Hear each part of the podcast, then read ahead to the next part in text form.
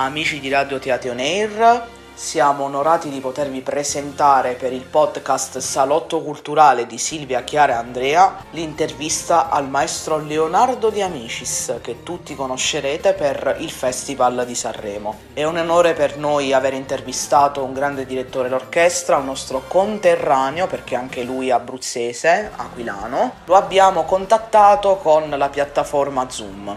Vi auguriamo un buon ascolto. È un piacere per noi di Radio Teatro Nero poterla intervistare. Un piacere mio. Questa sarà una breve intervista nell'attesa di poterla ospitare nei nostri studi. Noi stiamo a Chiediscalo. Volentieri. Congratulazioni per uh, Sanremo, per l'edizione di Sanremo conclusa da un po' di giorni. La nostra prima domanda per l'intervista fa, tratta proprio su, sul 73 festival. Da chiaramente direttore d'orchestra, da coordinatore dell'orchestra, insomma del festival, quello che ci preme chiederle è una sensazione, un ricordo. Cosa le rimane di questo festival?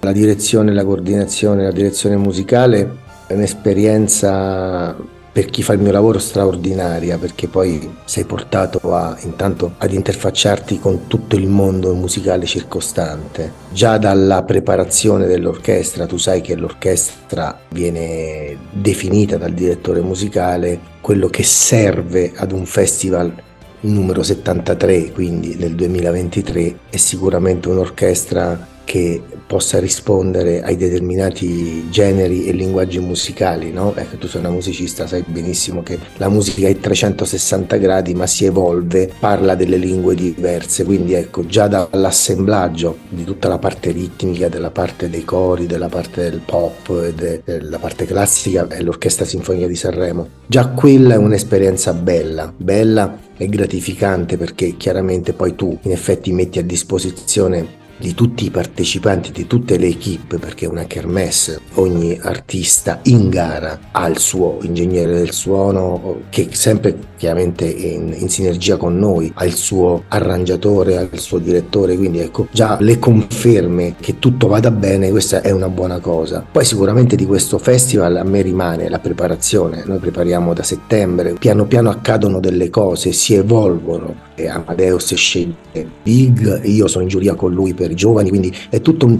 un percorso minuzioso fatto di attenzioni, di equilibri e poi chiaramente fin quando si arriva a un mese dal festival, ti faccio un esempio, quando si cominciano a verificare le cose, no? si verificano, le vedi, le vedi, cioè tutto quello che tu hai pensato, cominciano le prove a Roma un mese prima e cominci a vedere realmente tutto il lavoro che una grande equipe, che non soltanto io, ma gli autori, la regia, i tecnici, la parte di, de, del suono, cioè è una macchina enorme di tanti reparti, si mette insieme e comincia a camminare. È tutto un, diciamo, un crescendo, no? quasi rossiniano, come, come, come crescendo.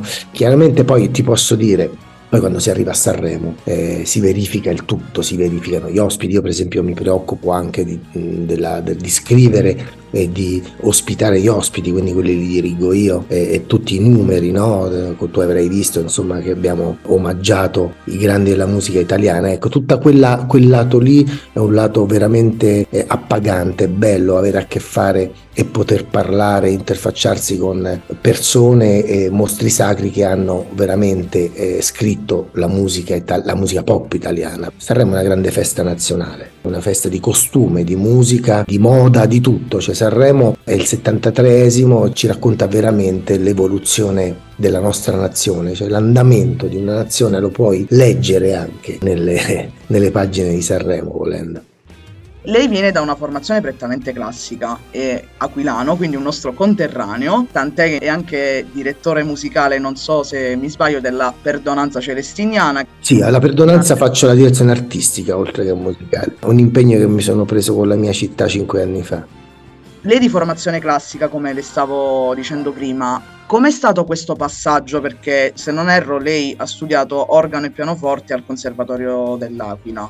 Sì, al liceo musicale, al conservatorio. Guarda, il passaggio non è un passaggio, ma diciamo una strada parallela, perché io ho sempre amato la musica nella sua totalità. Per cui facendo passi indietro io sono nato in un paese, poi sono arrivato all'Aquila dove non c'era la possibilità di studiare, quindi facevo lezioni con un maestro privato per dirti. Quindi in ogni caso una strada di eh, apprendimento uno la deve fare, che sia il conservatorio, che sia il liceo musicale, che sia diciamo, un istituto privato, un'accademia, per apprendere le basi di un linguaggio che è quello della musica, di un'arte. L'arte, la musica è una delle arti difficili, ecco, tu lo sai, però ha una grammatica e quindi era importante l'approccio alla grammatica, alla sintassi, a capire realmente qual è la strada da seguire. Poi però contestualmente io avevo il mio gruppo, per esempio, un gruppo qui all'Aquila, facevamo i festival rock, quello è la passione che ti porta poi a voler mettere il piede eh, su più staffe. Quindi sì, eh, io, sono, io, io, adoro Bach, Mozart, per me sono, sono i padri no, della, del, ancora della musica attuale. Però allo stesso tempo mi piaceva il rock, mi piaceva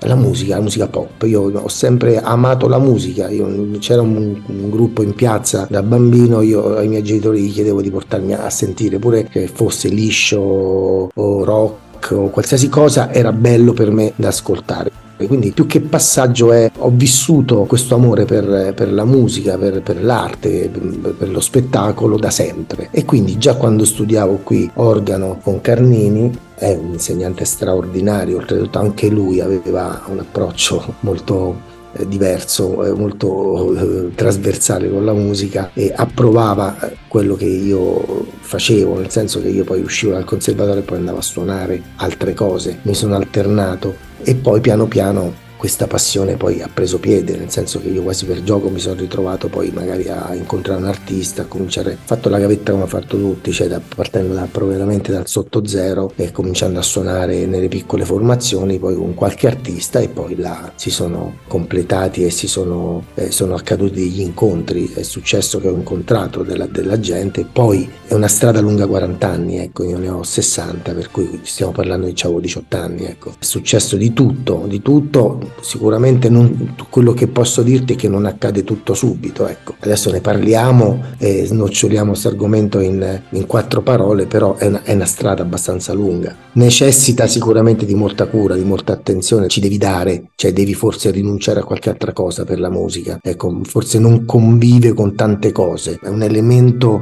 che ti prende e si prende la tua giornata, la tua esistenza. Ecco da musicista la posso capire, nonostante la mia carriera sia forse penso neanche un terzo della sua, posso confermare che essere musicista ha i suoi pro ma anche dietro tanto sacrificio, tanto studio e tanto lavoro. Si parla tanto di giovani musicisti, lei è in giuria attualmente per la selezione dei giovani talenti per Sanremo di Sanremo Giovani. Lo sono stato per, per quattro anni, poi vedremo il prossimo. Ci auguriamo che sia così per il prossimo anno. È sempre appannaggio del direttore artistico la scelta della giuria, dei suoi collaboratori. Ogni anno Amadeus può confermare oppure può cambiare. Un messaggio magari a un giovane che si sta affacciando a questo mondo, che sia giovane musicista, che comunque si affaccia al pop, alla classica, perché questa è una radio di giovani, è una web radio di giovani, magari anche rifacendosi a un artista che le è rimasto nel cuore, con cui lei ha collaborato. Chiaramente non sono nessuno per dare il messaggio che dici tu. Il consiglio è quello di provare a sperimentare sempre, conoscere il passato ma percorrere la via del presente verso il futuro sempre. La curiosità, la curiosità ci vuole, devi essere curioso, devi essere collaborativo, le collaborazioni, cioè l'interazione, l'empatia, lo scambio di informazioni fra persone, cioè da solo a casa non fai niente. Tutto quello che tu vuoi pensare, condividilo con un amico, con un altro musicista. Io lo dico a mio figlio che studia al conservatorio, dico tu eh, studia, fai, però poi esci, cercati degli amici, fate delle cose, fate delle prove,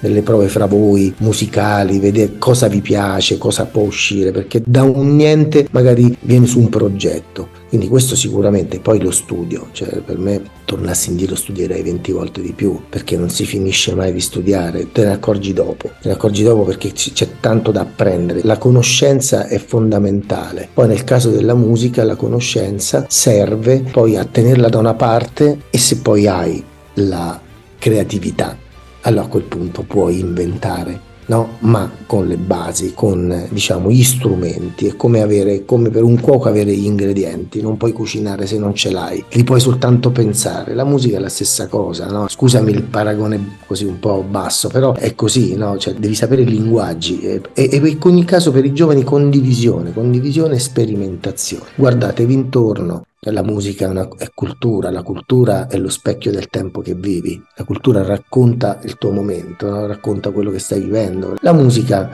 sempre ha avuto questo ruolo, sempre.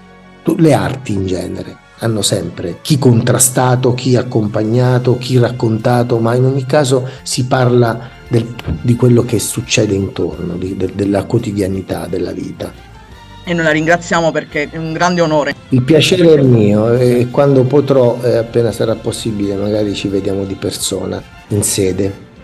Assolutamente sì, maestro. Noi la ringraziamo dallo staff di Radio Teatro Neir e dallo staff di Salotto Culturale e le auguriamo una buonissima giornata. Grazie di cuore. Buona giornata a te e arrivederci a tutti. Arrivederci. Arrivederci, arrivederci.